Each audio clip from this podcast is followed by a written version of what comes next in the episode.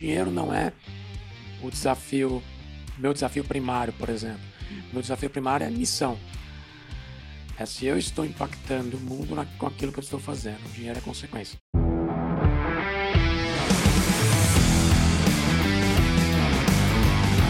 Fala galera, sejam bem-vindos a mais um episódio dos Extremos. E esse episódio a gente pode considerar um episódio Special Edition in English. Porque o Nossa, convidado, porque o convidado de hoje veio Tradução, edição especial em em inglês. O pessoal de hoje veio de fora. Veio de fora. Entendeu? O pessoal importante, história de extremo no esporte, extremo na vida. Porra, extremo Cara, em tudo. a- a- assim, eu vou te falar. Quando a gente conheceu ele, eu já fiquei assim, putz, legal, História história, bacana. e tal. E daí depois a gente conheceu ele melhor. Daí eu falei, caralho, irmão. E daí depois conheceu mais eu, caralho, irmão, isso daí eu não sabia não. Toda vez que eu encontro ele, Cara, eu falo, cada hora um caralho, irmão. extremo. E, e esse fim de semana que a gente foi lá, que ele contou uma parte da história que a gente vai contar aqui Não. hoje. Legal. Eu fiquei Rapaz, chocado. fico, eu cara. fico louco até quando ele me oferece chiclete. Ah, é? O cara chega pra me oferecer chiclete, todo mundo tem, oferece aquele tradentezinho faltando dois. O cara É. chega com a caixa que ele abre e faz. Esse aqui é um chiclete. É sensacional. Agora aqui ao meu lado está ele que vocês já conhecem, né? Apesar de a gente estar indo pra sei lá quantos episódios.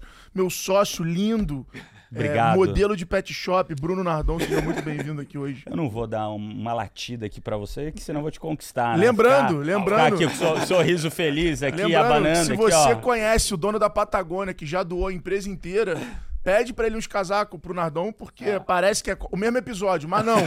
é um novo episódio do podcast, tá bom? Muito Deixa eu bom. te falar. Fala. Eu tava outro dia pensando, você sabe qual é o nome do pai do Fábio Júnior?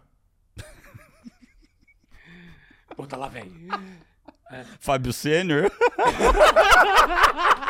É Fábio, porra! Né? o cara Fábio, é o. Júnior, cara. Bom, agora eu vou implementar esse novo modelo aqui de todo episódio começar com a piada aqui. Quase acertei. E é difícil, tá? acertei. Fazer piada pra gente inteligente igual o Nardon não é fácil, não. Tu vi que ele, ele não sabia, mas já chutou, já chutou parecido. Então, não é Dá fácil. aquela cortada. Exatamente. Bom, galera, o nosso convidado de hoje, diretamente da Dark Web, tô brincando. Diretamente, Web. um dos principais nomes de cybersecurity. Olha como o episódio hoje é em inglês. Não tem como fugir do inglês. É. Não tem. Não tem. Falar o quê? Vigilante da internet? né?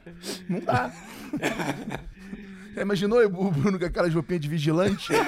O anúncio da empresa dele podia ser vestido de vigilante assim no site. The Man of the Wall, sabe? O que você tá assistindo agora o seriado, não tá? Tô vendo Game of Game Thrones. of Thrones, do Game zero. Thrones. Não tem lá os, o The Man of the Wall, a patrulha da, da noite? Patrulha da noite, mano. É isso, Eu é chamo de ele. Patrulha of the Night. Então, ele é o patrulha da noite pra proteger os, os- as empresas dele, cara. Resumindo, se você compra É na, aí. se você compra no teu telefone, se você compra na internet, provavelmente você é cliente dele sem saber que tá sendo cliente dele. Essa é, essa é a realidade. Então hoje eu vou deixar pro Bruno Nardon chamar, convocar o nosso convidado. É quase uma página de currículo, né? Mas tudo bem. Mas a gente bota. Vamos lá. Bruno Prado, ele que é fundador e CEO da UPX, empresa de cibersegurança, responsável por 5% do tráfego da internet no Brasil, é isso? Caramba, cara, 5% é coisa pra caramba, Isso hein? é muito bizarro. Ele que começou a empreender aos 9 anos, e não é sacanagem não, foi aos 9 anos mesmo, a gente vai contar essa história aqui pra vocês, com um software que é chamado Brasnet.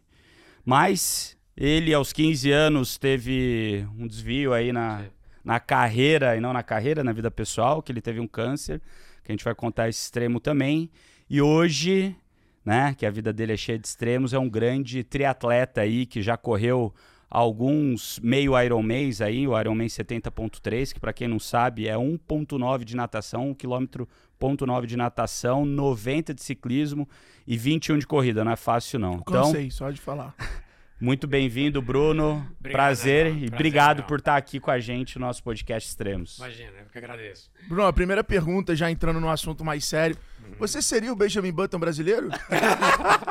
Porra, nove anos o cara começou. 15 o cara já passou por um problema. Porra! E a vida só melhora depois, né? Exato, que corrigir loucura, uma- porra. Deixa eu só corrigir um pequeno detalhe aí. Foi com frente. 5. Não, eu, é, eu comecei a empreender com 12 anos. Hum, Mas com 9 eu tive acesso ao. ao a, a- vamos dizer assim, eu tive acesso ao computador pra, e fui descobrindo é, várias coisas. Né? Minha mãe me introduziu o computador junto com meu avô. É, e aí, naquela época, era tudo via DOS, né? Que ano que foi isso? Ah, eu nasci em 84, é, eu tinha 9. Então, vou fazer a conta, vai... é, 93. 93. Foi o 93. comecinho mesmo na internet. Internet ainda É. discada. É, Não, é, na verdade... Eu comecei, mas era pra jogar Era, paciência. era né? BBS, né? Ah, era era BBS. Era BBS ainda, né? Aham. E conta essa história de É. como que foi que você encontrou um grande ícone aí da BBS que você contou pra gente Encontrei. esses dias atrás. Teu avô era engenheiro, não é isso? Era engenheiro. é, Você é engenheiro hoje? Sou engenheiro é, especializado em, em cyber pela, pela SMS na Suíça. É, mas, na- bom, voltando então lá para a década de 90, sim, eu, eu me encontrei é, é, lá atrás com um cara chamado Alexander Mandik, quando é, ele montou um provedor de internet chamado Mandik. né? Então, ele que foi um dos pioneiros da internet no Brasil, é, na parte de acesso, né, com o Bullet, ah, Bulletin System, que é o BBS. Uhum. É, e ele, na verdade, meu avô o conhecia. E meu avô me apresentou para ele. E ele é que me apresentou ali diversos itens vinculados à internet na ocasião. Então, é, é, diria que Mandic foi um dos caras que, que é, me abriram um pouco a cabeça com relação à internet. Ele já tinha uma visibilidade muito grande do, que iria é, se tornar e o que basicamente hoje é a, internet. Né? Mas nessa época você já era um cara que se diferenciava no colégio, já era um cara de tirar nota alta, estudioso, ou foi Não. porque tu foi se apaixonando por essa É, parada e aí, um pouquinho de pô... escola. É, escola, assim, escola, cara, é, eu sempre fui bom naquilo que me interessava. Naquilo que não me interessava, eu não era bom. Vou ser bem sincero com você. É, então, o que, que eu gostava? Eu gostava de matemática, eu gostava de física e gostava de geografia, por exemplo, é uma coisa que eu gostava. É, talvez porque meu professor era muito bom na época e tal, e o cara. é, é, é, e outra, bi- biologia tinha um certo interesse, mas outras, outras paradas mais é, sofisticadas e tal, eu deixava meio que de lado. E claro, as, as aulas mais tarde de informática que naquela época existiam, né? Então eu sempre dominei as aulas de informática é, desde aquela época. É, mas voltando ainda lá para a internet, essa história é bem legal. É, o Mirk ele dava acesso a uma rede de, de o Mirk era um software que rodava em Windows é, e ele explora esse protocolo chamado IRC, que significa Internet Relay Chat. É, e esse protocolo ele permitia com que é, você se conectasse a servidores com- é, no mundo inteiro e falasse com pessoas em várias salas de bate-papo. Não existia até então é, uma rede brasileira da IRC. Então, E a- nem o bate-papo UOL, não era ainda dessa época, né? não, acho Foi que o depois, foi bate-papo bem o depois. bate-papo UOL veio depois ainda. É. É, E aí o que acontece? né? Por que, que o IRC se popularizou no Brasil? Né? E tal, você, Bruno, por Sim. exemplo, foi fru- fruto também. ah, você chegou a utilizar, né? Acessar esses canais, canais Sampa, tinha canal, eh, sei lá, Joinville, canal Rio, era bem grande. É, o IRC brasileiro chegou a ter quase 80 mil pessoas simultâneas. Década de 90, cara. É gigantesco. Isso é muita coisa, Ah. tá? É, E aí eu, eu tive acesso a essas redes internacionais, principalmente na Europa, uma, uma específica chamada EFNet. Lá dentro já tinha um grupo de brasileiros. é, E aí eu conheci os caras. E esses caras, todo mundo junto ali, foi fundada uma rede. É, quem encabeçou esse projeto foi um cara de Brasília chamado Maurício Antunes. É, chama- e essa rede passou a se chamar Brasnet. É uma rede colaborativa onde amigos montaram. Tá? É, eu fui um desses caras que, que, que colaborou também com a Brasnet. Por quê? É, quando. Aí eu já tinha ali por volta de 11 anos, quando eu já tinha acesso a isso. Tipo, é muito bizarro. É, é, Eu ia falar, tipo... Né, o cara tá com 18, 19, 16. Não, Não. eu tinha 11. não, eu tinha 11 anos 11, e aí. eu- 11 eu chamava minha mãe pra ligar o computador, que eu ficava com um choque. Não, então, e aí. Ficava, ficava com medo de abrir o CD-ROM, O né? CD-ROM vai... Não, mas isso daí já foi depois também, É. né? Com o NetBus. NetBus, Fala. Ah, NetBus e Back Office. Black Horas. NetBuzz era legal, cara. Você conseguia abrir o disco, conseguia Deletar digitar. o computador dos outros. É, acessar, acessar arquivos. Já abrir- fizemos merda já. É, exatamente. Você vê que a época de malware tá lá atrás, né? E você, por exemplo, é, foi um cara que um- foi um ofensor. Porque você certamente é, instalou o cliente do, do, do NetBuzz pra Mandou pra amiguinha alguém. aquele joguinho de topeira que você batia na cabeça. É, é, Que era o Trojan Horse. é, Exatamente, entendeu? Ah, muito E- bom, cara. E, e aí, Época cara, boa. é, é, essa rede foi formada ah, e naquela época os provedores BBS, por exemplo, se eu era do provedor Mandic, que era do Alexander, é, e você era do provedor, é, Qualquer outro. sei lá, qualquer AOL, Uhum. tá? Eu não conseguia falar com você é, a, a- a não ser pelo protocolo IRC, por esse cliente, né, de, e Uhum. tudo mais, ou pelo ICQ que veio depois. Ah, e aí acontece, ah, normalmente era, era, era comum no BBS o, o software ele ter os nicknames, né, os apelidos das pessoas que estavam conectadas no provedor. Não sei se você se lembra disso. E você poderia bater papo com essas pessoas que estavam conectadas no provedor, simultaneamente. É, só que não tinha ali uma interação tão forte, porque era um software bem fraquinho e tal. Ah, foi aí que os provedores de internet na ocasião descobriram que existia esse protocolo e começaram a é, colocar servidores dentro desses provedores para fazer com que essas redes pudessem ser integradas e os usuários do provedor Mandic é, com, com Dual pudessem se falar através desse software. Então, é, o Mandic chegou a ter servidor na Brasnet. Na época, lá em Goiânia, é, eu fui responsável por um provedor chamado Cultura Online, Isso com 11 anos. com 11 anos. É, isso, essa parte é legal. Eu sempre fui grandão, assim, né, e tal. É, bem, bem alto. E aí, eu, eu, eu, eu peguei um... Na época, eu peguei um ônibus, bati lá na porta do, do provedor da cultura, é, eu fiz uma apresentação em PowerPoint mesmo, cheguei pro cara e falei, olha, a gente tem essa rede aqui, tem uma galera aqui, isso aqui vai permitir vocês é, se integrarem é, com outros provedores, as pessoas vão poder falar através do seu provedor, você vai ter branding aqui da sua marca é, dentro dessa rede, é uma rede colaborativa, é uma rede sem fins lucrativos, e ah, é bacana para os seus clientes. Daí os caras, beleza, mas o que tem que fazer? Eu falei, tem que, você tem que colocar um servidor aí dedicado para isso, tem um custo, mas, eu, mas eu faço tudo para você. Eu com 11 anos apresentava trabalho no colégio. com vergonha ainda. Então, com- com- ah, mas com 11 anos eu já tive acesso, é, é, com 11 anos eu tive acesso nessa minha curiosidade de evolução é, dos building blocks computacionais, ah, eu tive acesso ao sistema operacional chamado Linux, tá?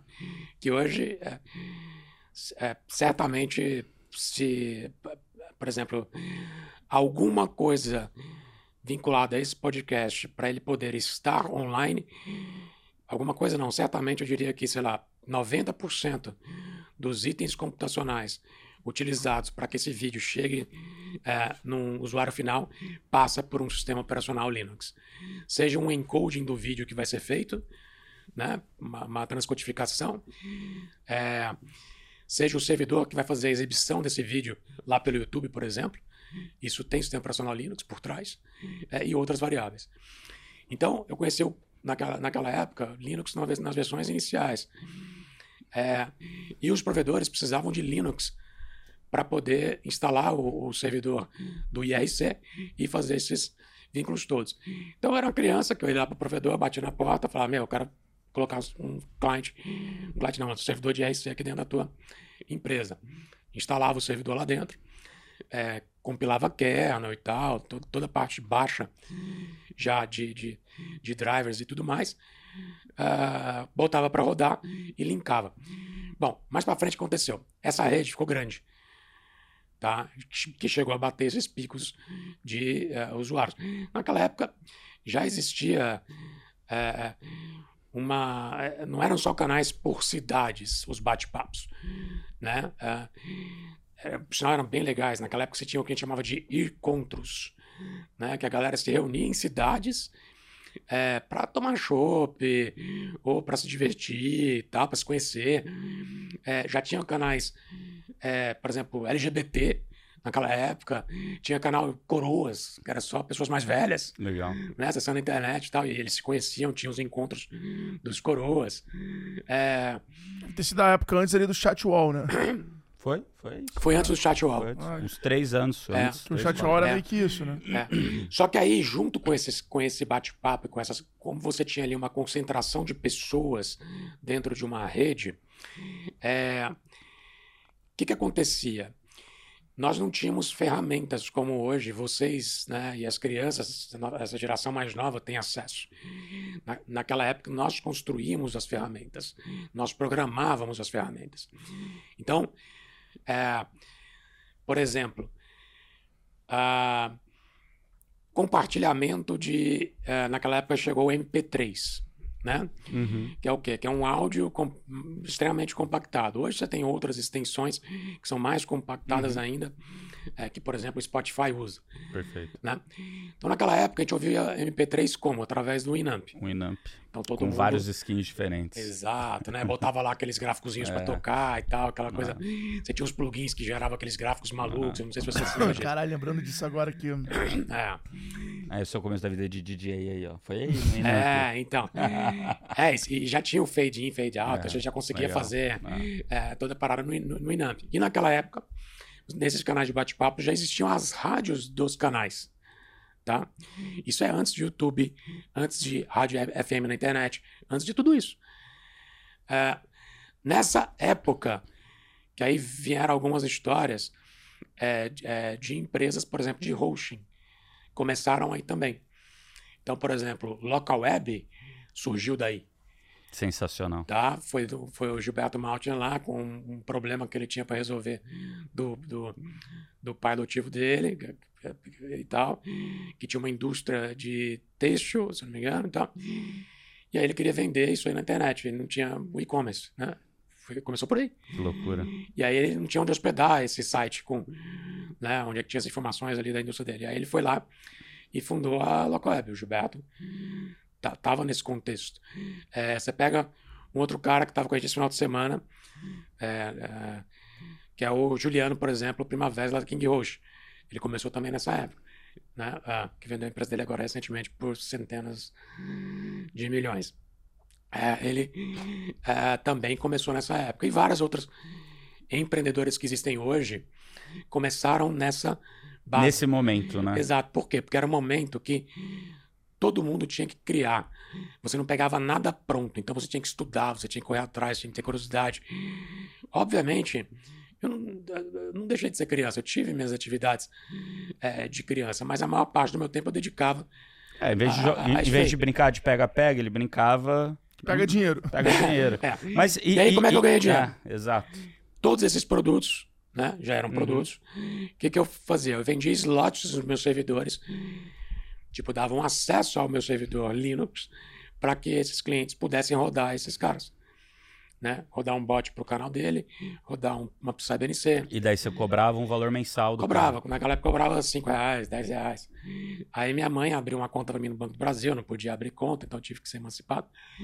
A- Abriu uma conta lá e tal, uma conta poupança.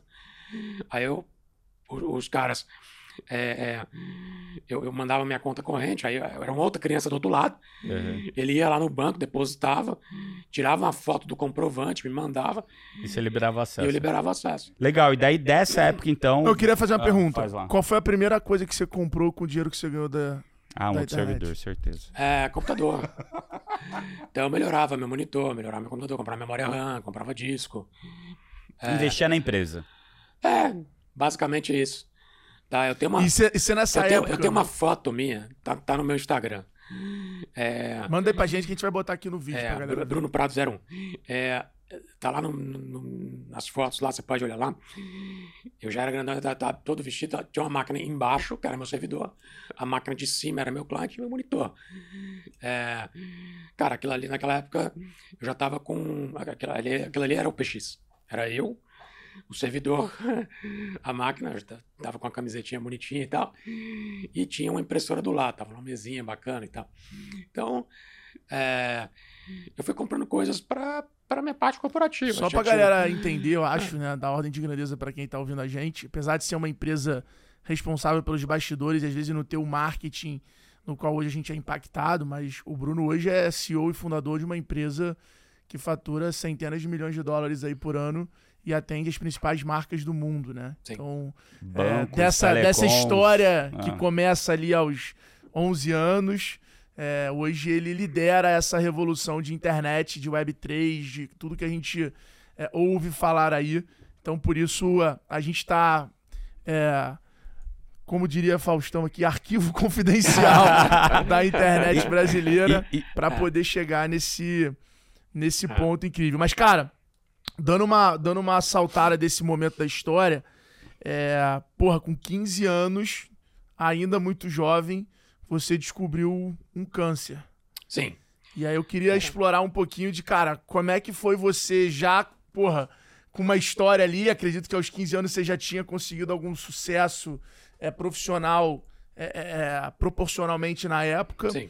É, Até uma pergunta, nessa época você achava aquilo um trabalho ou você já via uma possibilidade de negócio, assim? Você conseguia ou era- deslumbrar ou, era tipo, porra... Ou era hobby? Eu, quando ou comecei diversão? a vender cartão de visita, era um pouco de tipo assim, pô, ganhar, conseguir um negócio pra ganhar dinheiro. Não era um negócio que falava, ah, pode virar uma empresa, pode virar um negócio. Não, eu sempre soube é, que era algo Que tinha um potencial que tinha um gigante potencial dentro da gigante e que internet. dependia de mim mesmo para criar coisas novas em cima daquela, da, da- daquele ecossistema que eu tinha formado. Eu não me via fora daquilo. Nunca me vi fora daquilo. Mas, mas você acha que era, por exemplo, quando eu era moleque, eu putz, gostava muito de nadar. Tá. Então, dos 9, 8 aos 18, vai, aos 17, minha vida era voltar da escola, Nada. daí dar uma e meia às três e meia, quatro, putz, natação. Hum. Daí depois ia pro judô Hum. e tal. E daí, putz, voltar pra casa, brincar no computador, né? Mas assim, o meu tesão, o meu hobby na época era o esporte. Não, o meu era, meu era ficar na internet. Era isso, era isso. Eu, tinha, eu sempre tive prazer em desenvolver coisas novas, em desenvolver produtos, em desenvolver Uhum. é, itens. E- esse era o seu tesão no fim É. do dia. Exato. Que, que é até hoje. Perfeito. né? Quer estar próximo do meu cliente, quer descobrir o que ele está fazendo, entender para onde o mercado está indo é, e saber ah, como que eu posso usar a máquina que eu tenho, a plataforma que eu tenho, que foi fundada lá atrás, e óbvio, ela sofreu várias evoluções para poder acompanhar eh, e estar na vanguarda de tudo que está acontecendo. né? Então, eh, resumindo, resumindo é isso. E como é que foi esse, esse- Mas essa, essa sobre o- notícia É, câncer, do né? câncer? Sobre o câncer, para mim, Alfredo, é, eu sempre fui uma pessoa bem prática, tá? É, até com itens pesados quando você fala a palavra câncer, né? Câncer é uma palavra pesada é, e você ser diagnosticado com câncer é algo é, crítico, né? Eu falo rouco por em decorrência né, dessa é, doença que eu tive. É, o que, que aconteceu? Eu tava na escola e aí do nada eu fiquei rouco. Como eu tô agora, tá? Fiquei rouco. Aí até então achava que era um, uma- um resfriado que me deixou rouco. Sei lá, minha mãe é, achou que fosse isso. Eu estudava na- nessa época no colégio, chamava Colégio Pré-Médico em Goiânia, tá? E aí, só que eu fiquei rouco por um mês. Aí minha mãe, minha mãe falou, putz, e eu também falei, tem alguma coisa errada aqui. Não é normal isso aqui. Aí nós é, fomos num, num médico da, da família, um otorrinolaringologista, é, Dr. Caio. É, e, e aí ele é, chegou no, no consultório, ele apalpou assim meu pescoço, apalpou aqui a minha, a minha, pesco- minha região do pescoço inteira e falou, olha, é, procura esse médico aqui. Não falou mais nada. Aí minha mãe já assustou, né? Esse médico quem que era? Um cirurgião de cabeça e pescoço. Especializado em quê? Em câncer, tumor. Aí minha mãe me levou lá pra, pra, pra esse cara, esse cara falou, olha, é, você precisa fazer esses exames, etc, etc e tal. Ah, mas por quê? Porque parece que tá com câncer. Caramba. Aí a minha mãe, puta, já ficou numa. ficou extremamente desconfortável e tal. É, e eu sempre tive um olhar diferente das coisas. É, meu olhar sempre foi muito matemático, sempre muito. Padrão americano, it is what it is. Entendeu? É, o que é. É o que é. Vamos lutar contra isso. Exato. Eu sempre fui, um- fui um cara que, é, é, é, se eu tinha um objetivo, eu ia atrás, iria alcançar, e não interessa a situação, é, mesmo se envolvesse é, questões do meu corpo. É, e aí, o que, que eu fiz, Alfredo? É, eu entendi aquilo ali que estava acontecendo comigo, ficou bem claro na minha cabeça o que, que era, ah, e eu tinha algumas opções. Então, ah, na, naquela ocasião, eu perguntei, mas vem cá, quais são as opções? Ah, você, você vai ter que fazer né, uma, uma punção, que é enfiar uma agulha, para ver se o câncer é maligno benigno, etc. e tal. É, e aí eu fiz todos os procedimentos iniciais. Fui lá, cheguei que o câncer era maligno. É, era tipo 4, que é um câncer, câncer bem agressivo. É, e ele estava do tamanho de uma laranja grande. Né? Então ele não, não era visível para fora. Ele pegou a minha tireoide, paratireoide, e foi até a cervical. Né? Ah, então é- era um câncer bem grande. E aí eu fiz a cirurgia, a cirurgia foi extremamente bem sucedida, tirando o fato de que, durante a cirurgia, nós temos dois nervos eh, que passam aqui paralelo à tireoide, se chama, esses nervos se chamam laringo recorrentes. Eles são responsáveis por ativar as cordas vocais, que são duas verdadeiras e duas falsas. A corda vocal, quando você respira, por exemplo, ela abre, você respira, ou você come, ela abre, passa o alimento e depois ela fecha. E quando ela tá, você está falando, ela vibra. Né? Então, são as cordas vocais eh, têm as verdadeiras e as falsas que ficam por trás da, da, da- daqui do esôfago. É, esse nervo ele é responsável por ativar as cordas vocais e ele vem até aqui embaixo para ativar também funções intestinais para você poder fazer evacuação. Então, sabe aquela força que você faz no banheiro quando você quer Uhum. evacuar? Esse cara é responsável por isso também. Né? É, e aí, ah, um lado dele foi cortado e o outro foi afetado. Tá? Com isso, eu- eu- Por causa que o câncer estava lá. Exato. Por quê? Porque ele teve que fazer toda a limpeza. Eu tirei tireoide, paratireoide, eu tirei alguns músculos, eu raspei a cervical. Então, é essa, essa cirurgia que eu fiz aqui, ela, ela fez uma limpeza no meu pescoço Uhum. inteiro. Excelente cirurgião, que, que, que, que limpou muito bem. Mas mesmo depois dele ter limpado, e eu ter ficado permanentemente é, com a voz rouca, é, é, eu, eu tive que fazer é, itens auxiliares, então não é só cirúrgico, né? Que esses sim são os mais é, complexos. Então tinha algumas opções ali. É, eu podia fazer radioterapia, radioiodoterapia, quimioterapia e outras variáveis. É, mas eu sempre fui muito prático, é, é, Alfredo, o- é, é, perguntava para o médico de fato, olha, quais são os meus caminhos? Beleza, se acontecer isso, o que vai acontecer? Olha, se acontecer isso, tem esse outro caminho, tem esse outro caminho. E aí, naquela época eu já tinha acesso à internet, fui até buscar itens alternativos. Naquela ocasião eu descobri, por exemplo, que existiam é, faculdades americanas que desenvolvem programas de medicamentos é, experimentais e tal. Tipo, você vai morrer daqui seis meses? Cara, o que, que custa você ir lá experimentar um medicamento e eventualmente aquilo ali Te cura. te cura ou te dá, ou prolonga a tua vida, não Quem sei. era a pessoa que você É, falava assim na época, teu irmão? Falava sobre o quê? Falava sobre o que tava rolando. Porque, cara, mesmo a gente sendo pragmático, sendo assim, sempre tem aquela pessoa que a gente acaba se abrindo mais e tal. Quem foi aquela, quem foi a, o ombro amigo ali que você conseguiu? Porque tua mãe devia estar abaladíssima. Não, minha mãe, sim, é, meu pai tinha, meu pai tinha uns meus pais, eles me tiveram muito novos. Então, eu fui criado meio que é, conjunto ali com os meus avós, né? Minha mãe tinha 15 anos, meu pai tinha 17, eu fui uma escapada. Então, eles eram muito novos para lidar também com aquela situação, né? Muito, acho que imaturos também para lidar com aquilo ali. É, eu tinha 15 anos, a minha mãe tinha 30. Você imagina uma pessoa de 30 anos lidar com um filho com tumor. É, é uma pessoa nova, né? É, meu pai tinha 32, entendeu? Então, muito novo para poder lidar com tudo isso. E aí, ah, respondendo a pergunta de maneira direta, era minha mãe, cara. Eu tinha ali, eu conversava bastante com ela e tal, mas de maneira bem prática. Ah, tem que fazer cirurgia? Então vamos fazer cirurgia. Tudo bem. A única coisa que me acontecia que incomodava um pouco, Alfredo, naquela época, era que pessoas em volta parece que começaram a se afastar de mim como se eu tivesse. Com pena.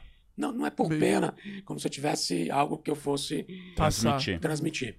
É que nem no começo do Covid, né? A galera não sabia o que que era, não queria nem relar na pessoa. Exato, mas, mas existe esse. Acho que existe até hoje esse isso, preconceito. Cara, eu acho que, eu acho Tá. que de câncer menos, né? Porque, putz, câncer já é algo super normal. Não, eu acho mas- que não, cara. Acho Não, que a tá pessoa certo. fica com dó, fica Ah. com É, pena. eu acho que a e pessoa aí ela fica- quer se afastar é, e tal.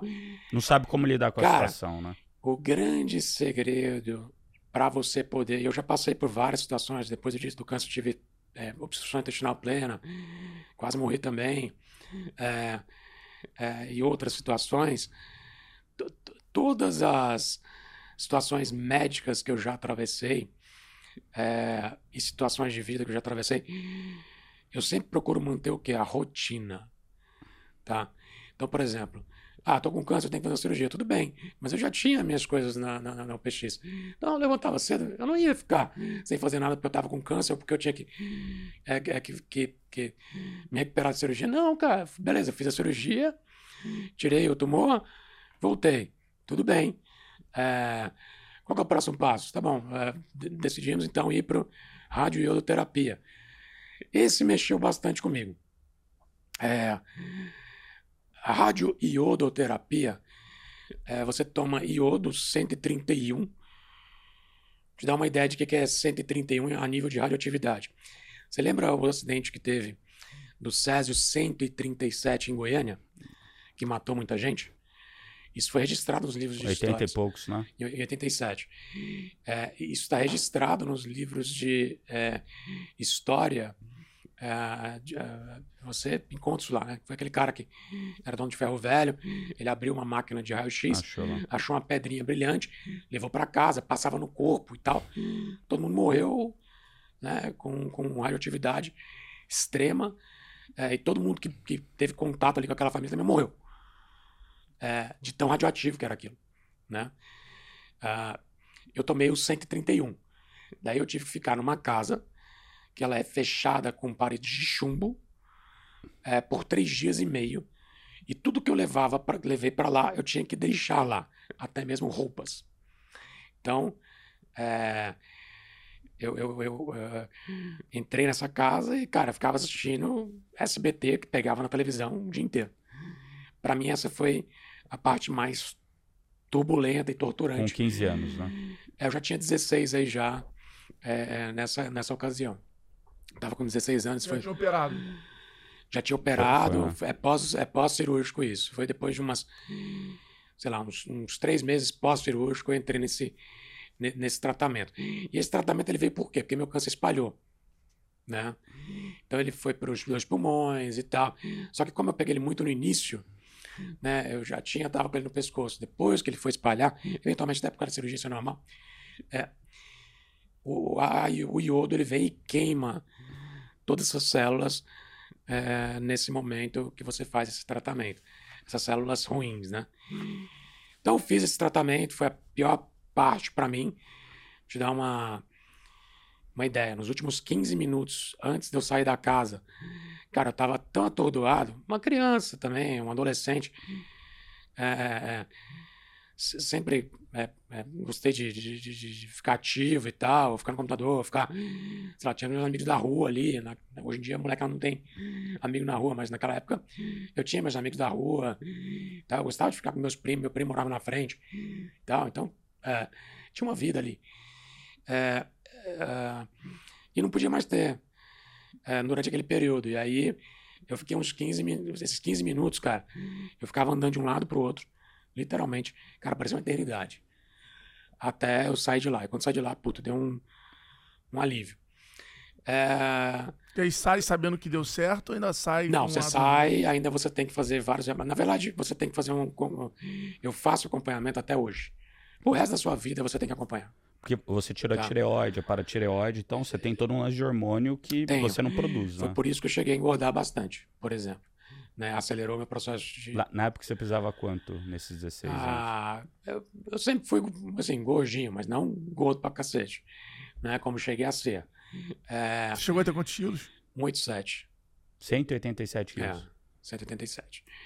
É, tem uma foto minha Mas- também lá no meu Instagram. Você A pode gente vai botar, a gente vai botar aqui no Mas, mas, Tá nessa, mas nessa época, com 16 anos, você devia ter aqui uns 80, uns 70, algo do gênero. Ah, é, tinha uns 70 e poucos, tal, 80 Então, quilos. então era, putz, era um pouquinho acima da média mas- para uma criança da idade, mas mas, ok. era alto também, mas ok. É, exato, mas ok, entendeu? Então, é, aí pós-tratamento, ah, eu tive um ciclo é, de checagem e tal. Essa parte hormonal mexeu muito comigo. Porque, por, por isso que você tem que respeitar, por exemplo, mulheres com menopausa é, ou pré-menopausa, elas já passam por essa fase que a gente chama de hipotiroidismo, que é a falta do hormônio da tireoide fazendo feedback com a hipófise, né? Hipófise é aquela, tipo um feijãozinho que você tem no meio do cérebro protegido por um, por um, osso, por um ossinho ali, né? É, que fica no, no, no hipotálamo. E, e- e aí você tem é, é, a tireoide que fica aqui, né, por fora, é, aqui da, da, da, da- faringe, né? É, e na laringe ali. Então, é uma glândula, né? Então, a, a tireoide, ela produz um hormônio que faz com que a, a- faz o feedback, né, que a gente chama com que a, hipó, que a hipófise pare de produzir o hormônio dela, que é o hormônio do crescimento. É, e outros, outras variáveis que, que, esse, que esse cara produz. E aí você, é, a, a, a tireoide, ela vai controlando a hipófise, a hipófise controla a tireoide. Então tem esse controle hormonal. Fora outras coisas, tá? Todo o seu ciclo, até a medicina mais moderna, vamos dizer assim, hoje, ela trata de quê? De hormônios.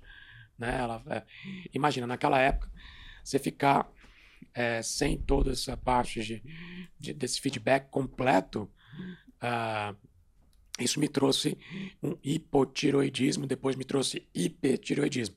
Hipotiroidismo, por exemplo, me provocava uma coisa péssima. Que era o quê? Eu tinha uma dor na, na, na- na- canela, na, na- batata da perna e na, parte da frente. Parecia que eu tinha, sei lá, 10 tijolos é, ali dentro de peso, me provocando dor. Isso é uma das coisas provocadas pelo hipotireoidismo. Outra coisa, eu não conseguia desenvolver um raciocínio como estou desenvolvendo aqui. Tá? Meu raciocínio era curto. Porque Você, você não conseguia se desenvolver, a tua parte cognitiva ficava afetada. Ela fica afetada quando você tem é, o hipotiroidismo. Já o hipertiroidismo, que eu também tive, te deixa acelerado, coração acelerado. É, o hipotiroidismo te engorda, o hipertiroidismo te emagrece. Então, cara, esse descontrole todo, ele não é bom. né? E com isso eu passei a ganhar bastante peso e cheguei a esse pico de 187. Né? Literalmente foi no extremo. Foi num grande extremo. Foi- Com quantos foi anos você extremo. chegou no pico? Isso foi em 2000, 2000, e- 2009. Foi, o- foi o pico. Então você já estava com os seus 20 e poucos anos. É. 25 anos. E qual foi. Você não deve poder falar nomes, mas qual foi o primeiro cliente grandão que você fechou assim, que você falou assim, porra. Mudou o jogo. Pode falar o segmento, assim. Não, posso falar um nome, vai, Fred, vou te abrir. É, eu não vou abrir outros nomes, mas. é, é, Aquele que mudou, que tu não acreditou quando tu saiu de lá e falou, que? não, eu, eu já, é, eu já Não tinha. rela- falar nome não, mas... é, eu já tinha relacionamento é, é, com um certo. Beleza, eu não vou falar nomes, mas é, eu tinha um, relacion- um certo relacionamento com um determinado banco brasileiro. São, são quatro, cinco bancos brasileiros. Exato, eu tava num Hoje deles. você tem todos, então. É, eu tava num deles.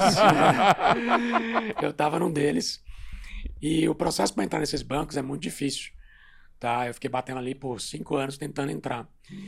Então, é, quando você é, chega num banco para poder ofertar uma solução que você vende, mesmo solução de cyber, é, os bancos têm uma área de inovação, que eles chamam, que é a área que todo mundo manda cair lá, é a área genérica. A curva de rio ali. É, e aí, quando o banco precisa de alguma coisa, ele olha o que que é que tem ali e pinça alguma coisa, né? Então eu fiz todo o processo ali nesse banco. É, é, é, é, sei lá, começou em 2009, dois- 2008, 2009. Fui tentando, tentando, tentando, tentando. Aí quando foi em 2011, não foi nem 2012, é, eu é, consegui eu consegui. Um dia eu recebi uma ligação de, de um vice-presidente desse banco. Falou: Bruno, ó, é o seguinte, a gente sabe que você faz isso. Já conheci o cara, já tinha 300 reuniões já e tal. Sabe aquela história que você cansava de já visitar o cliente e bater? Você sabe muito bem disso, né, Alfredo? É, aí o cara falou: olha, a gente tem esse problema. A gente tem aqui um gringo. Quem que era o gringo? Aí. É, mas tem outras é, soluções aqui na mesa. É, é, mas a gente acredita que talvez você possa resolver o problema. E aí eu fui para esse banco. É, puta, eu, é, nessa época me ajudou a engordar ainda mais. É, vou te contar algumas histórias. Porra, agora sim. É. Olha Agora- só, eu tinha uma Porsche Cayenne naquela época, tá? Eu sempre adorei Cayenne, então eu tive desde as primeiras, eu fui comprando Cayenne. Até hoje, eh, tem, tem uma Cayenne, assim, das últimas versões, eu adoro a Porsche Cayenne. Da minha, da minha esposa, ela. É, aí, eu peguei, é, eu tinha que ficar dentro dessa instituição, porque você manobrar um transatlântico é muito complexo, cara. É uma arquitetura muito grande. O cara tem ambiente transacional, ele tem múltiplos canais de venda, o cara tem centenas de milhões de clientes acessando as plataformas, o cara tem mainframe, cara. É uns negócios antigaços. O cara tem mainframe. Mainframe se comunica, naquela época se comunicava, tem alguns bancos, esse banco específico já trocou para mainframes mais sofisticados, isso caminha para um dia ir para as nuvens, mas é, mainframe utili- utilizava naquela época um protocolo de comunicação que não era o regular da internet, é um protocolo próprio de comunicação, né? É, que hoje, programador de mainframe, por exemplo, o cara tem no mínimo 50 anos, no mínimo 50 anos de idade, tá? Então você vai nos bancos lá para poder ver quem programa mainframe, só cabelo branco, tá? Você não vai achar cara novo lá dentro. Uhum. É, e você não tem mainframe em cloud, né? Então isso não modernizou, Perfeito. né? Ah, então toda essa arquitetura do banco era complexa. E aí, para poder implementar a solução lá dentro, eu falei, não, eu consigo implementar. É, eu sei a tese aqui poder fazer acontecer. E na época o banco chamou duas empresas para poder resolver. E aí acontece, é, eu fiquei quase três meses. Literalmente, eu, eu não tinha tempo para poder ir para um hotel e dormir. Então, eu colocava um. A Cayenne, ela sempre foi muito larga. Eu colocava um colchão dentro da Cayenne. Então, eu ia para dentro da área operacional dos caras. Eu comia só pão, pizza. Cara, imagina. Vou falar isso porque ele sabe disso. Quer dizer, não vou falar nomes, mas. Cara, imagina o cara do conselho de um banco comendo pizza comigo em salinha. Tá? O tempo inteiro. Com essa cara do conselho, tal, de banco que fatura dezenas, de, bilhões, tá? Que é um dos, sei lá, top 5 do mundo, tá? Então, é, o cara tava comendo pizza ali comigo o tempo inteiro para poder enxergar Virar a possibilidade negócio. e resolver os problemas, né? De- desse, desse tipo de ataque específico. E aí, cara, a gente conseguiu implementar. Foi muito duro, foi doloroso, é, mas eu não podia envolver muita gente do meu time, por quê? Porque eu não tinha um template criado para atender uma organização daquele tamanho. Né? Eu já atendi organizações grandes, mas nunca tão grande. É, e aí eu tive que aprender com eles como é que eu lidava com aquela máquina. Né? Já sabia como lidar ali comercialmente, etc., mas nunca tive a dimensão é, e tudo mais. E aí, esse, na época era vice-presidente do banco, hoje ele está no conselho, ele acreditou em mim, me chamou, me botou lá dentro, comeu pizza junto comigo, junto com outros caras, tinha um competidor também junto e tal. A gente subiu a plataforma, conseguimos rodar. E hoje nós somos é, a principal plataforma dessa instituições, além de eh, outros building blocks de cyber que nós desenvolvemos, que não envolve só essa proteção, mas outros braços. Né? Braço de cloud e tal, tem várias outras E, cara, vou, vou- te fazer uma pergunta que eu acho que a galera tem curiosidade, assim, eu tenho também. É, qual o tamanho da empresa? É faturamento, número de cliente, número de. pra se preocupar com isso fora do mainstream ali, do que já tem de segurança no computador, que já tem de segurança nos clouds, nas plataformas, na AWS, etc e tal. Quando uma empresa deve realmente. Existe alguma. Algum. Igual no marketing tem lá, que pô, você deve investir, dependendo do segmento, de 2 a 4%, de 5 a 10%. Tem alguma conta dessa que você hoje recomendaria para o empresário? Tipo assim, cara, 2% do teu faturamento, investe em segurança, em cybersecurity no teu negócio. Você... Excelente pergunta. É... Que parece um assunto meio, né? Cybersecurity é hoje é, é, é, extremamente importante para qualquer empresa, para qualquer segmento. Tá? Então, se você pega uma discrepância, é, eu estava olhando esse número ontem, tá? É, o mercado brasileiro de cybersecurity ele ainda é de 5,7 bi de dólar. Tá? Cybersecurity brasileiro. Uhum. O mercado americano é 40. Tá? Tá. Então, olha o tan- só os Estados Unidos. Olha, olha o tanto que o maior. Brasil tem que crescer ainda em cyber. Né? O mercado global já está em 160 bi de dólar. Tá? E as previsões para os próximos anos, elas são é, Crescer ainda mais. bem maiores, né? para poucas empresas. Você tem poucas empresas de cyber hoje no mundo, tá? É, nos anos 2000 a 2000, ou, por exemplo, o PX começou a fazer cyber em 2008, já tinha gente de cybersecurity, mas majoritariamente firewalls e tal, esses caras assim. É, até 2000 e, 2000, de 2004 a- a- até do- do- desculpa 2000, 2006 até 2012 você tinha os generalistas. Hoje você tem especialistas. Inclusive o Dan Gear que é um cara de cybersecurity bem grande ele fala isso no keynote dele de 2006 ele fala que cybersecurity é uma tarefa o profissional de cybersecurity as empresas que provê esse tipo de serviço é uma tarefa tão complexa sofisticada que dali para frente ele tinha razão você não vai ter mais generalistas, você vai ter especialistas. Isso não aconteceu só, você sabe. Vou, trazer aqui um paralelo para algo que vocês já, já saibam. Algo, que vocês já experimentaram. Quando você ia numa loja de informática, é, na década de 90, você comprava é, no break, um, mo um modem, uma, uma placa de vídeo, ah, um computador, ele montava para você, instalava uma placa de vídeo bacana e colocava Quake, colocava nos joguinhos bacanas. É, você comprava é, acesso à internet dentro da loja de informática. Ela era o quê? Generalista. Depois o que, que aconteceu? Uma mudança de mercado. Onde você compra monitor hoje? Na Dell. Na Acer. Onde você compra computador? Na Dell. Na Acer. O que, que eles passaram a ser? Especialista. Especialista Isso né? Então, o especialista passou a vender direto para o cliente. É, a mesma coisa aconteceu também na internet. Você tinha ali é, caras generalistas. Que você tinha agências naquela época ali que faziam desde a propaganda offline até o site do cara. Né? Que você tinha área de digital dentro dessas agências. Depois foi formado ali as agências digitais. Essas agências faziam o quê? Ah, precisava programar um e-commerce. Cara, ela fazia do zero e-commerce. Precisava mandar e-mail marketing, ela fazia uma plataforma de e-mail marketing. Né? E isso mudou depois, onde você tem hoje especialistas em e-mail marketing. Empresa que fatura centenas de milhões de especialistas em e-mail marketing. Empresas especialistas que faturam centenas de milhões em e-commerce. Então você segmentou, você ficou, se tornou especialista. Isso aconteceu também em cybersecurity. Que aconteceu mais tarde. Por quê? Porque é algo ainda muito novo. Uhum.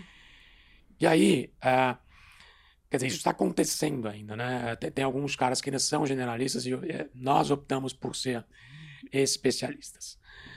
É, ah, então, esse, é- é- é- essa- esse é o nosso mercado, essa é a nossa a- a atuação, eh, eh, basicamente, hoje. é o que a gente Mas faz. tem alguma E- e- porcentagem? Tem Não, alguma... mas, cara, você acha que também depende do nível de maturidade da empresa, É, né? então, tem, tem, eu- tem níveis de maturidade, por exemplo, quando você está começando a tua empresa, de quando você fala de cibersegurança, que é basicamente controle de acesso. Isso é um tipo de cibersegurança, né? Putz, como que você... Então, mas é é meio que o... Não, não, então, mas esse é o básico, puta. Você tem é, nível de acesso É, dentro ca- de, calma, eu vou te explicar, de, eu de te- softwares Ah, diferentes. no Daí- G4 a gente passou por vários momentos. Não, não, no Exato, mas, ter- mas, mas daí você tá num- Calma, numa calma, empresa deixa- maior, que você vai precisar Tá. da parte de cibersegurança para ter ataque, Você entendeu o contexto que eu expliquei? Sim. Beleza, agora eu vou descer para o nível da sua pergunta. Perfeito. Tá? Respondendo a tua pergunta. Hoje, um G4 precisa de ah, itens de cybersecurity. Agora, o que, que ele tem que fazer para ter cybersecurity? É, aí entra esse conceito de generalista para especialista dentro da organização. Antigamente você contratava o quê? Um cara de TI. Né? Você tem um cara de TI. O que, que o cara de TI ele faz? O CIO numa empresa grande ou um gerente de TI numa empresa de menor porte? Ele é um generalista. Ele vai comprar o acesso à internet, ele vai comprar um firewall que ele acha que é interessante, ele vai comprar um roteador para distribuir internet para dentro da empresa, roteador Wi-Fi, por exemplo. Ele vai comprar endpoint, que são as estações que os funcionários vão utilizar. Ele vai comprar é, é, software, ele vai comprar sistema operacional, ele vai comprar, sei lá, Office, ele vai comprar Windows, ele vai comprar é, RP para poder fazer as integrações, é, sei lá, que, digamos que seja uma indústria, por exemplo, seja um RP uh, para poder se organizar. É, ele vai contratar softwares as a service para poder, hoje em dia, né, para poder fazer, por exemplo, videoconferência. Então ele vai ah, contratar então, um é Zoom. Porque eu acho que quando as empresas hoje contratam essas soluções, elas meio que já contam com isso. Não, então, aí e que a gente tá, teve casos recentemente aí que tá o da Rene, se eu não me engano, é. tipo, porra, de ah, invasões, é. pedida de resgate bilionários. Não, aí que tá o erro. Então, é, eram generalistas. Aí depois veio, Alfredo, é, uma função nova, que era o quê? Pô, a gente precisa de uns caras de segurança aqui dentro porque está tendo alguns problemas. Só que isso é, não está ainda muito amadurecido nas empresas de menor porte. Até que as empresas grandes já estão se estruturando melhor. No Brasil ainda nem todas, mas é, recentemente eu vi empresas, semana passada vi empresas de amigos que faturam bilhões e não tem uma área de segurança, tá? E agora o cara está se preocupando porque ele sofreu uma fraude provocada num ataque que a gente chama de whale phishing. Vou explicar o que é isso daqui a pouco. É, é, resumindo, ele teve um prejuízo de 1,4 milhões de dólares, tá? Numa transação fraudulenta para Londres.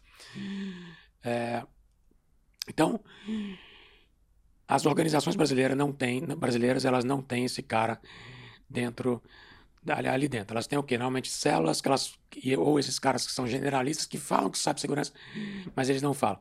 Qual é a diferença do cara de segurança para esses generalistas?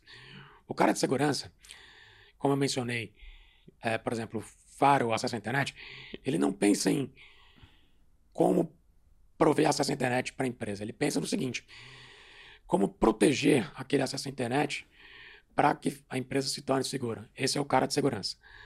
Então ele pensa em como colocar uma lista de IPs maliciosos no firewall e manter essa lista atualizada para que esses IPs não se comuniquem com a sua rede interna.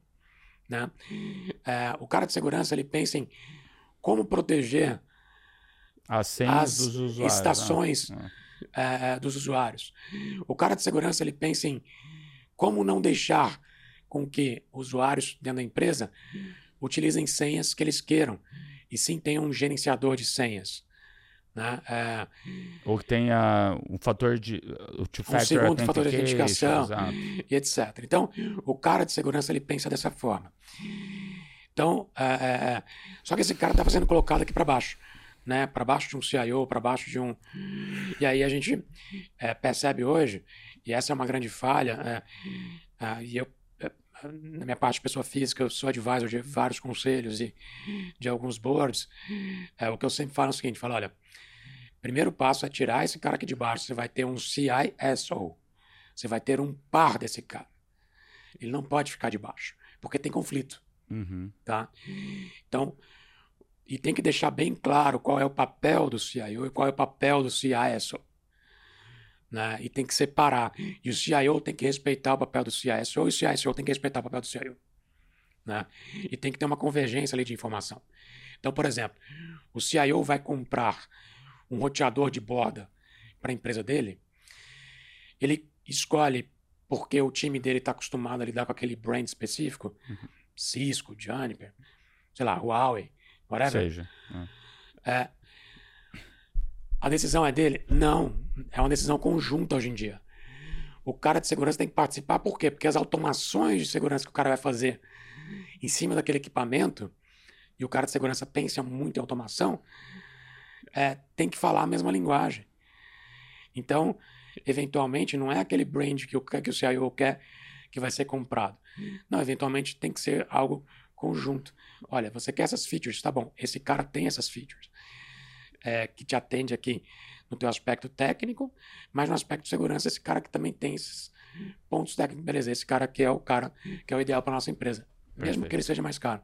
Perfeito. Cara, você como conselheiro aí, é, conta uma coisa inusitada, assim, extrema, de ser conselheiro de cybersecurity de grandes empresas.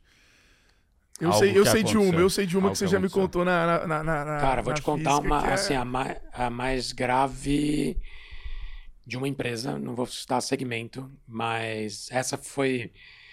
Vou citar algumas, umas engraçadas Isso, e outras isso. bem pesadas, tá? É, vou começar por uma pesada. É uma empresa de grande porte, aliás, uma não, algumas dos, do mesmo setor. É, um moleque invadiu essa empresa é, e ele teve acesso a imagens dos, de locais que essa empresa possui capilaridade e atendimento. É, pegou essas imagens desses locais gravadas, ele teve acesso a ambientes é, e sistemas dessas empresas e fez ali alterações nesses sistemas. É, e também fez alterações e, e etc. também no conselho dessas empresas.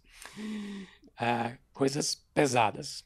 Ele trouxe tudo isso é, num dossiê, chamou os conselheiros das empresas e falou: Olha, vocês têm isso aqui de vulnerabilidade. Entendeu?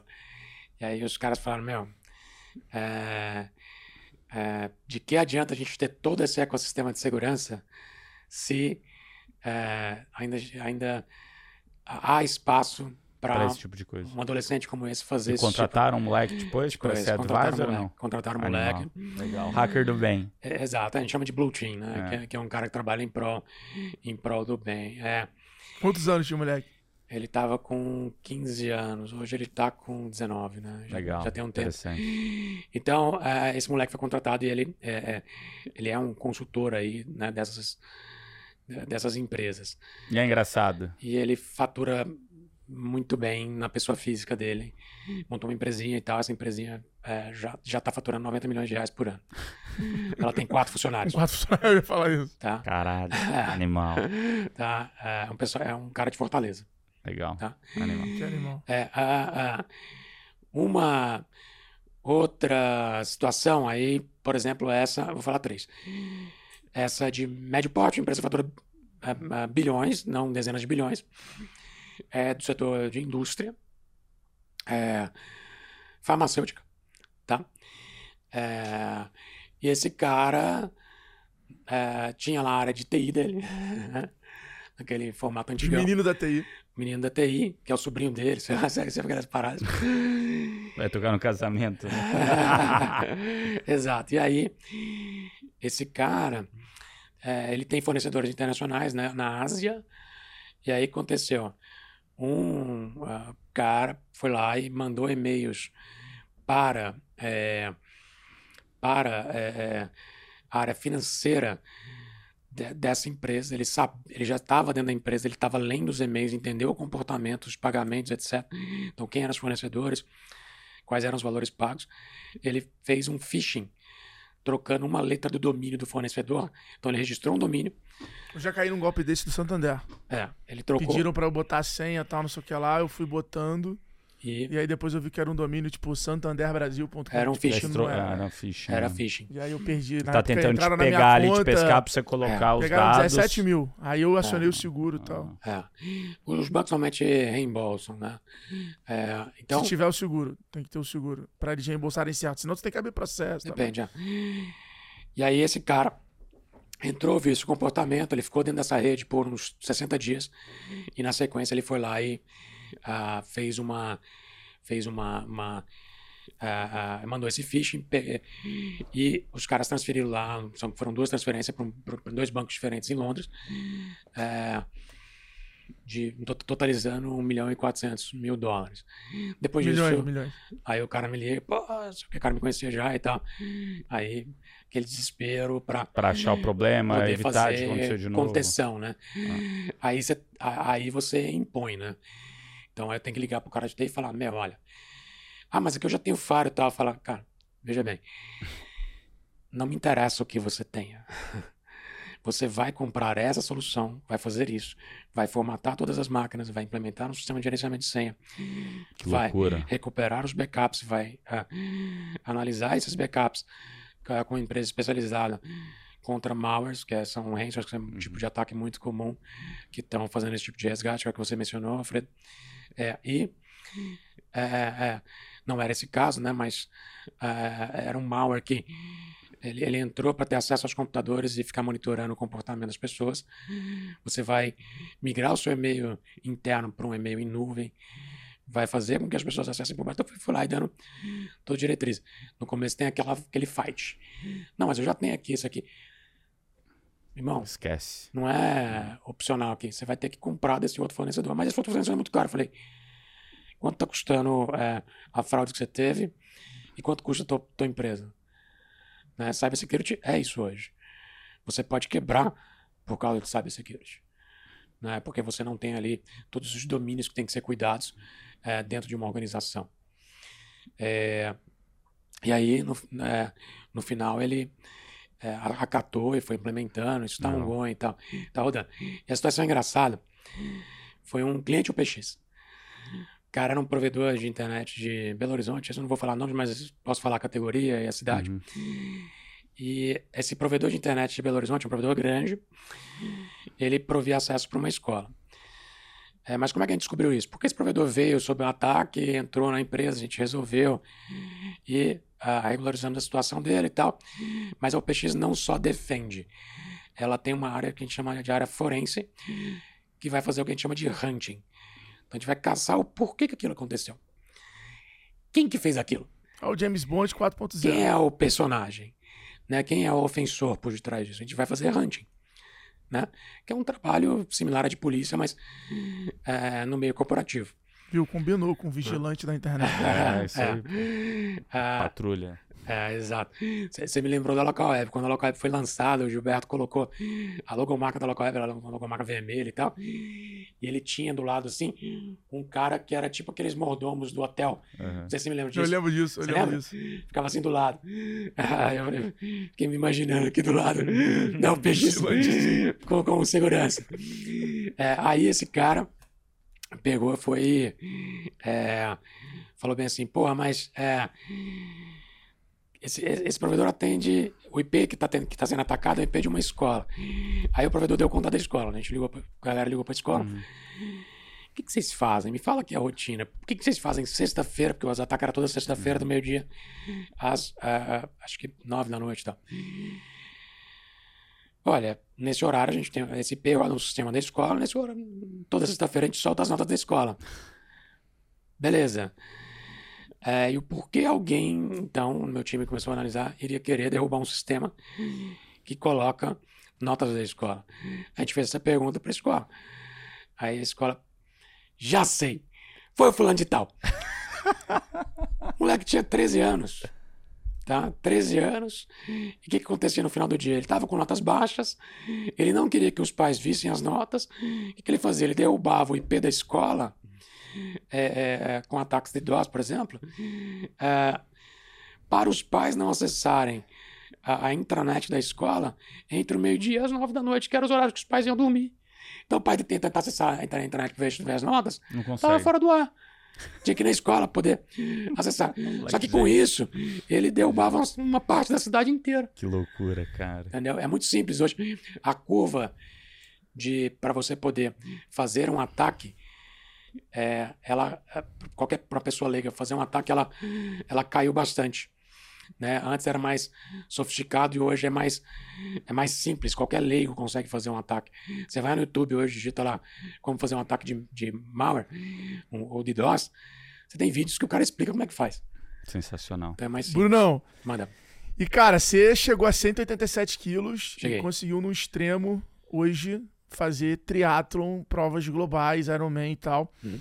É, cara, queria que você contasse um pouquinho pra gente dessa virada, de onde veio essa, essa, essa motivação, Motivação. como é que foi a construção dessa disciplina, o que, que representa hoje o esporte pra você? Excelente pergunta. É, Basicamente, isso transformou minha vida, tá? É,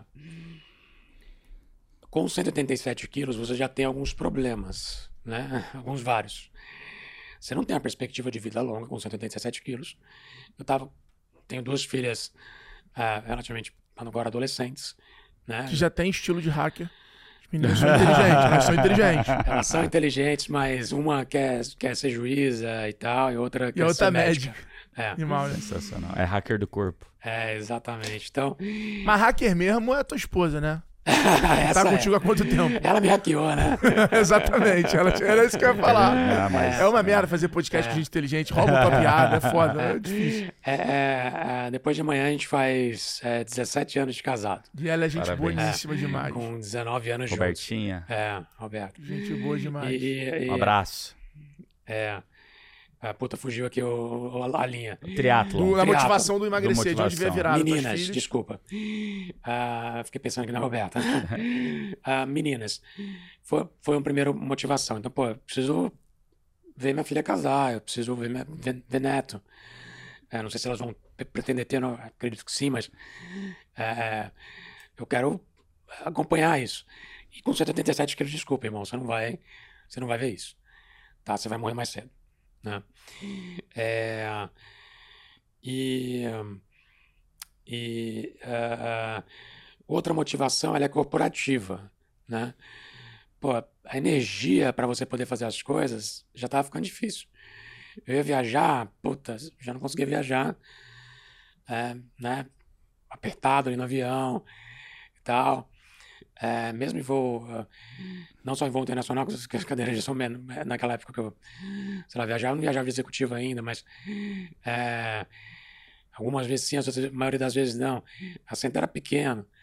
É, voo, voo nacional, impossível. É, então, é, o relacionamento até, né? A, a parte é, íntima, tem, tem- Você começa. A mulher começa a reclamar, pô, né? Você tem, tá com peso grande. É, então, começou a ter um certo descontrole aquilo ali. Óbvio que tinha uma fundamentação que era a parte hormonal, que ajudava a piorar a situação, mas tinha também o lado é, de não ter uma disciplina com alimentação, é, comer muita merda e, e por aí vai. Então, eu analisei todo esse cenário e falei: peraí, preciso traçar um plano para poder transformar isso. Então, eu fiz um procedimento intestinal é, para poder me ajudar a descer de peso, tá? Não é aquele de estômago e tal, nada disso. Ele faz um, chama bypass intestinal.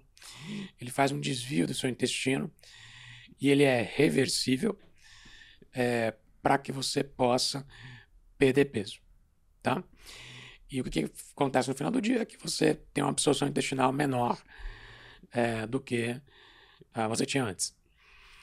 Ah, o que aconteceu foi o seguinte: eu fiz isso, emagreci, cheguei a, a emagrecer 35 quilos, então fui para 157. Só que no meio do caminho eu tive uma obstrução intestinal plena. Foi que eu quase morri de novo. É, não que o câncer tenha quase morrido, mas poderia. Ah, mas aí foi mais pesado. Por quê? Porque eh, o intestino ele vira e você começa a acumular eh, fezes em uma determinada área. E ele pode estourar e você morre por infecção generalizada. Tá? Eh, e aí eu tive que. Todas as pessoas que abrem a cavidade abdominal podem ter obstrução intestinal plena. Tá? Eh, então, por exemplo, mulheres que tiveram filhos eh, em parto cesariano, né? É, ah, utilizando essa técnica, podem ter obstrução intestinal plena, Uhum. tá? Um exemplo ah, disso. Então, ah, eu tive essa obstrução e aí eu tive que fazer uma cirurgia às pressas. Eu entrei no avião, fui para para a cidade onde meu médico me operou, fiz a cirurgia, revertendo a cirurgia depois de um ano que eu estava operado, tá? Só que quando eu reverti, a minha eh, capacidade de, de absorção voltou para o que era antes. Você engordou de novo. Aí eu comecei a engordar de novo. Daí eu falei, opa, peraí. Então vou aproveitar que eu desci esses poucos quilos, mas já me permitia ter uma certa mobilidade. eu vou começar a fazer alguma coisa. Aí eu comecei a fazer academia. Gordão mesmo. Né? É, aí eu comecei a fazer academia, devagar, três vezes por semana. Comecei a fazer caminhadas. E aí fui evoluindo. Depois de. É, quando eu, aí eu comecei a fazer uma dieta, comecei a restringir um pouco a alimentação. Decidi não tomar mais refrigerante. Hoje eu voltei, mas por causa do triatlo. Depois explico isso. É, e, e, por aí vai. É, quando eu cheguei ali por volta de uns 120 quilos, eu fui fazer wakeboard. Resolvi fazer. Falei, pô, tô com 120 quilos, mas dane-se, eu vou fazer. E aí eu fui naqueles cable parks na época, lá perto de Campinas tem um chamado Naga Cable Park, Naga. fui lá. E aí fui aprender a fazer, fazer tal. E aquilo ali eu percebi que o esporte, ele me estimulava no dia a dia, toda semana eu ia, todo final de semana eu ia. Ele me estimulava a perder peso, para quê? Para que eu ficasse melhor ali em cima da prancha. Então eu fui perdendo mais peso, fui começando a me exercitar mais, fui. Isso foi que ano, mais ou menos? Me educando. Cara, isso eu operei em 2010. Ah, eu operei em 2009, desculpa, a primeira vez. Aí depois, em 2010, eu fiz a segunda cirurgia. Aí foi quando eu comecei a. 2011, eu comecei a fazer. Legal. E daí uh, você já tava com quantos quilos nessa época? Wakeboard, já. É, aí eu tava. Quando eu comecei, eu tava com 126, para ser uhum. preciso. Uhum. 128, por aí. Aí eu fui perdendo peso e, e mantive uma média ali de 116 quilos, mas com a massa magra muito baixa ainda e tal.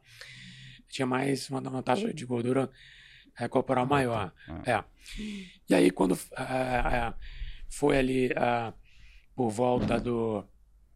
do mais para frente, eu, eu, fui começando a, a evoluir no wakeboard. Uh, eu mais para frente eu decidi ir para os Estados Unidos, eu decidi mudar. Uhum. É, quando cheguei nos Estados Unidos, uh, conheci uma pessoa é, e esse cara falou: Meu, até então eu cheguei lá e comecei a engordar de novo, porque. Alimentação totalmente diferente. É, cheguei é, lá, puta, exato. cheguei até no Cable Park lá, falei, puta, vou continuar fazendo wake e tal, mas o wake não emagrece. Exato. Né? O que emagrece é você mudar um pouco a mentalidade e tal, mas ele te estimula a fazer isso. Mas eu mantive aquele peso alto ali e tal. É, falei, pô, eu vou é, fazer wake e tal, mas aí eu conheci esse cara e falou, cara, é o seguinte, é, você vai fazer triatlon comigo. Eu falei, não, não consigo nem correr 3 km aqui, meu. Ele falou, não, vamos fazer. Aí ele começou a me puxar, cara. É, ele começou a me puxar, o nome dele é Marcelo Dantas. Aí ele começou a me puxar. Foi o quê? Foi 18? Foi, foi 18, julho de 18. Legal. Aí ele começou a me puxar, me puxar, me puxar, me puxar. Nesse between this time, né? Entre esse uhum. tempo. Eu fiquei fazendo wake e tal. É, cheguei a fazer algumas corridinhas mais pequenas, sei lá, 5K na cidade, uhum. né? Essas coisinhas da cidade e tal. E manter ali um peso average um pouco alto, mas fui. Aí, aí quando eu me mudei, é, eu, eu conheci esse cara e ele começou a me puxar pra corrida. Falou, não, vamos correr. Aí corria no início 3K, depois 5. Cara, depois de três meses eu tava correndo 10K. Muito bom. Tá? Mas eu consegui correr, óbvio, muito lento, era um trote e tal. Muito cansado, aconteceu um cardíaco e tal. Aí ele falou, cara, agora eu vou te apresentar a bicicleta. Aí eu conheci a bicicleta. Aí eu comecei a pedalar. Aí entrou um pouco de lado nerd e me despertou curiosidades. Mas como é que eu posso melhorar meu pedal? Aí vem equipamentos, porque na corrida tem técnicas, tem técnicas de é, alimentação, é, e alguns hacks que você pode fazer para poder uh, ter uma boa corrida. Mas na bike, cara, envolve equipamento com o corpo. E aí eu me identifiquei com aquilo. Então, desde um capacete que pode melhorar em 5% a, a, a tua aerodinâmica quando você vai fazer é, mais, com mais performance, até mesmo um rolamento que você troca, é, que melhora ali a rodagem da bicicleta e mantém uma velocidade estável maior. Me apresentou a bicicleta, comecei a pedalar fui evoluindo. Na sequência, é, comecei a nadar, mas na natação tinha muita dificuldade por causa da respiração. É, então eu tive que aprender ali técnicas próprias para poder entender como é que ia ser a natação. Dada essa minha dificuldade que eu tenho para colocar o ar para dentro por conta da limitação da corda vocal, que é só de 30% de uma corda vocal, que ela abre um pedacinho, uhum. e nesse pedacinho tem que entrar o ar suficiente para para os meus pulmões para poder ah, ir para corrente praticar. sanguínea, para corrente sanguínea, na bike eu consigo controlar isso melhor. Na corrida também consigo controlar de certa forma, só é um pouco mais lento. Mas na natação está na água. Então você tem que manter um pace e tem que respirar de uma, uma outra maneira para poder fazer com que aquilo ah, ah, aconteça. Ah, comecei a fazer isso e aí ele me puxou para uma para uma para uma provinha, fiz uma provinha é, provinha não, eu fiz um 70.3. Só que eu fiz, não fiz a natação, eu fiz o, o somente o pedal e a, e a corrida. Aí nesse primeiro, nesse, era uma, a prova se chama Clash, que é feito lá em Miami, é, que é um, a distância de 70.3. Em tese isso é errado, você deveria começar por sprint, Uhum. depois por olímpico, que é uma distância um pouco maior. Depois você vai pro internacional, depois você vai pro 70.3. E depois você vai para um, pra um full. Full é fim de carreira já. Uhum. É, então eu falei, putz, vou fazer isso. Aí eu conheci um cara chamado José Graça, que é um puta de um triatleta, é, que por sinal tá fazendo o Kona agora, o Mundial tá, tá acontecendo hoje.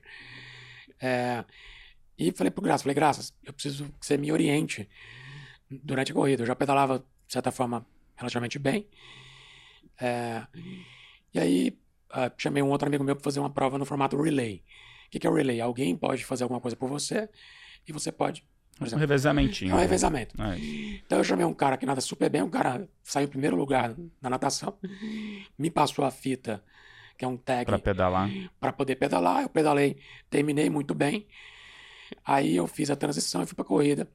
E o Graça, do meu lado na corrida, foi me orientando a, a como correr, né? A questão da Uhum. hidratação, da alimentação. Legal.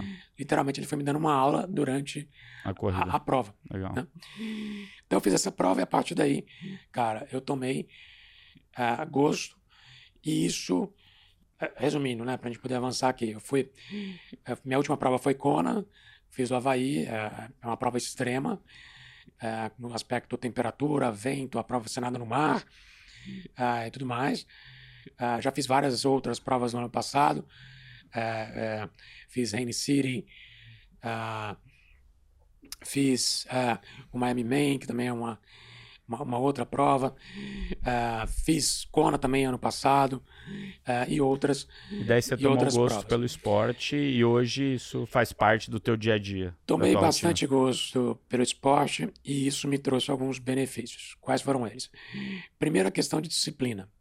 Então, é, puta, por exemplo, de ontem para hoje, cheguei em casa, até eu dormir era duas da manhã. Hoje eu levantei cinco e meia fui correr. É, hoje era meu dia de corrida? Não, hoje tinha que pedalar, mas tá chovendo, não tem equipamento aqui e tal. Tem que fazer alguma coisa. Então eu fui correr. Ontem também corri. Então, é, o treino diário, é, meu corpo já pede. E os resultados que você tem com o treino é, diário mais extremo, eles são absurdamente fenomenais no aspecto disciplina mental. Então, o que, que quer dizer isso na prática num, num business? Você está passando por uma situação, é, seja pessoal, seja no business, mas é, principalmente no business, onde a pressão que você está tomando é muito grande, é, tá tudo bem. Você consegue lidar com isso. Porque você já passou por situações piores. Aonde? No triatlo. É, e onde você passa por essas situações? Nos treinos. A prova é fácil. O treino é difícil. A disciplina é difícil. Levantar cedo, puta, a temperatura dessa, uma chuvinha e tal. Correr, cara. Puta, vou pedalar. Cara, é dificílimo.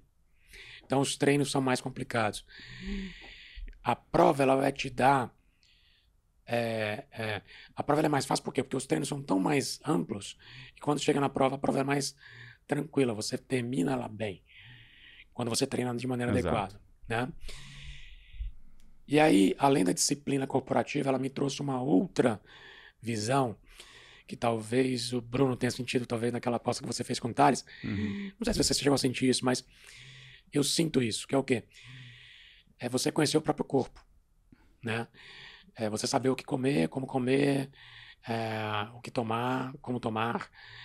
É, e tem N variáveis que mudam o teu corpo. Como eu treino todos os dias, meu nível de inflamação corporal é muito alto. Então você tem que tomar certas coisas, por exemplo, cúrcuma, que é açafrão em cápsula, ele diminui é, é, a inflamação corporal. Então você tem que fazer toda uma questão de é, é, vitaminas e outras variáveis, tem que ter uma questão de massagem corporal. É, é, por exemplo, no tecido conjuntivo, que a gente chama de fáscia, que ele fica ali trabalhando o tempo inteiro, você tem que desenrolar a fáscia, né? É, tem a questão de academia, minha academia ela não é voltada para ficar grande, mas ela é voltada para músculos específicos para endurance, para você não machucar. Então, para a coluna, então você faz core, para os joelhos, é, para o ombro é, e por aí vai. Então, as provas, o treino do Ironman não é só fazer uma esteira, só pedalar, só, só nadar. Ele tem um ecossistema por volta que vai de alimentação, é, cuidado corporal e a própria atividade física. Né? E o resultado é esse. Você tem é, essa isso disciplina tudo prepara maior. tua mente, né? E na parte corporal, para poder concluir só esse raciocínio de sentimento, quando você faz uma prova, acho que nos treinos é difícil até treinos, alguns até sinto isso. Mas numa prova, por exemplo, numa prova como o Ironman de Kona, que é o, o lugar mais temido, né, pelos triatletas, que por sinal vai ter agora dia 6 uh, é, um mundial de full Ironman. Lá tá todo mundo lá, meus amigos, tá? É uma festa. É uma vibe maravilhosa. Quando você chega na prova, você sente até um arrepio. É, e assim, não sei quantos de vocês já foram para Kona, mas Kona tem uma, uma vibe, uma energia que te conecta com a Terra. E você, quando você pratica o esporte, está apto a fazer esse tipo de atividade, e você vai, vai fazer uma prova dessa, só de você já ter acesso a isso é algo absurdo, coisa que eu nunca senti antes. Que é o quê? Você chegar numa, numa prova e você se sentir conectado com a natureza de uma outra forma, com uma energia diferente. Legal. E aí, a parte corporativa, ela não é mais pesada, ela fica leve. Ah, então você se conecta ali àquele ecossistema. E quando você vai fazer a prova, você está pedalando e você coloca um gel para dentro, esse gel entra na sua corrente é, sanguínea, né, através da absorção do seu intestino, isso vai para os teus músculos, você sente a energia indo para o seu corpo, até as pontas dos dedos. Então é o ápice que você pode sentir é, do seu corpo trabalhando. E, o, e, a sensação que você tem quando você passa aquela linha che de chegada, ela é algo. Também me lembro, fico arrepiado. É algo assim. É, tipo quando o filho nasce. Você está ali, não. Algo similar. Um momento extremo tá? de felicidade de que você conseguiu atingir seu objetivo. Exato. Então você estava ali no, no, máximo da dificuldade que você podia, e aí toda a história que você passa na tua vida, é, você começa a refletir sobre tudo aquilo. E aí, é, é por isso que eu falo para as pessoas: você pode ser o que você quiser ser. Não interessa a sua cor, sua preferência sexual, onde você nasceu, você vai construir a tua história. É, e aí essa sensação vem é, quando você está chegando na reta final. Sabe? Todo, toda aquela história de, porra, já passei por muitos perrengues, é, dificuldades, já tive dificuldade financeira.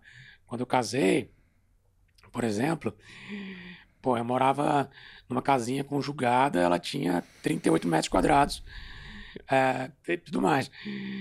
Naquela época, ganhava um dinheirinho do PX, ganhava, mas, pô, casei, né, meu? Porra, já, já. Mulher já tinha cartão de crédito, né? Então, já era. Né?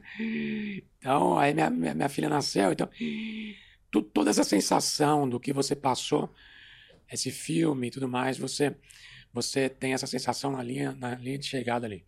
Então, assim, é uma experiência maravilhosa. Eu recomendo qualquer pessoa, principalmente na minha posição, é, de executivo é, é, que passa por situações. Minha vida não é fácil. Né? Você tem que manter. O cara que não tem dinheiro, é, quando ele ganha dinheiro, para ele manter o dinheiro é difícil. Para ele ganhar o dinheiro também é difícil.